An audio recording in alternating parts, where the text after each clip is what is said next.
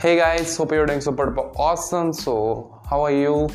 बहुत अच्छे होंगे आप। स्वागत है आपका मेरे सस्ती सी पॉडकास्ट में जिसको सिर्फ़ एक दो लोग सुनते हैं। पता नहीं कौन सुनता है वो। So thank you so much जो सुन रहा है। सो रिसेंटली पी वी सुंदर में हमारे आपने लिए सेकंड मेडल अपने लिए एंड कंट्री के लिए बोल सकते हैं। अपना सेकंड मेडल जीता है। वो कंसिक्वेंट है वो सेकंड या फिर फ़र्स्ट फीमेल लगा लो या फिर सेकंड इंडियन लगा लो। मेरे को इससे लग रहा है ना क्योंकि वो पहले एक कमाना गया था वो?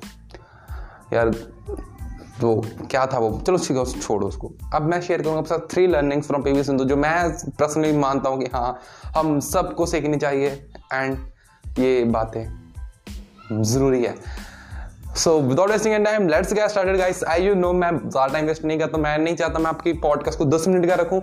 मैं ट्राई करूँगा इसको one minute one two minute के अंदर कवर अप करने so three learnings from PV Sindhu number one struggle hard struggle hard as much as you can she used to travel 56 kilometers per day.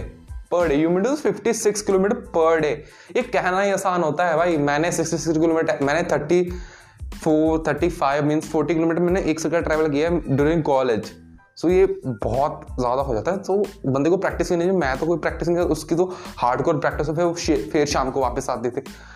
बहुत struggle है। भाई, ये काम करना कह नहीं होता है। सालों के लिए इस चीज़ को मेंटेन रखना बहुत मुश्किल है। सो ज़िंदगी में स्ट्रगल ज़रूरी है। स्ट्रगल के बिना कुछ भी नहीं है।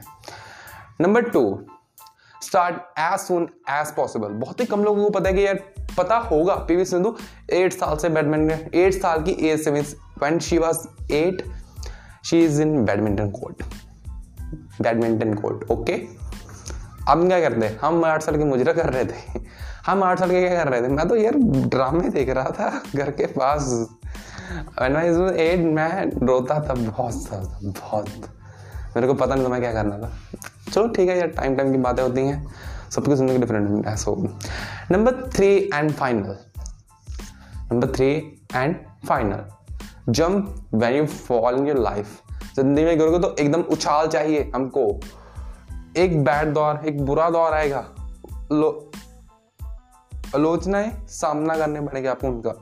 करना पड़ता है पीवी को बहुत किया उसने। एंड जब वो सहन करोगे तो आप जंप करोगे। तभी उसने ये, उसके जो क्रिटिसिज्म उसने सुना, तभी उसने ये ग्रो किया। आपको करना है, आपको अगर आपको प्रॉब्लम आती है यार मेरी एक बात माइंड में रखना।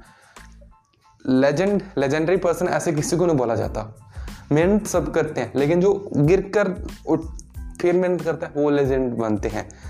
अदरवाइज़ सब किसी को बोल दो, कोई फ़ायदा नहीं है so that's all that's three learning from my PV Sindhu so guys thank you so much for listening me खुश रहिए, खुशियाँ बांटते रहिए. I love you all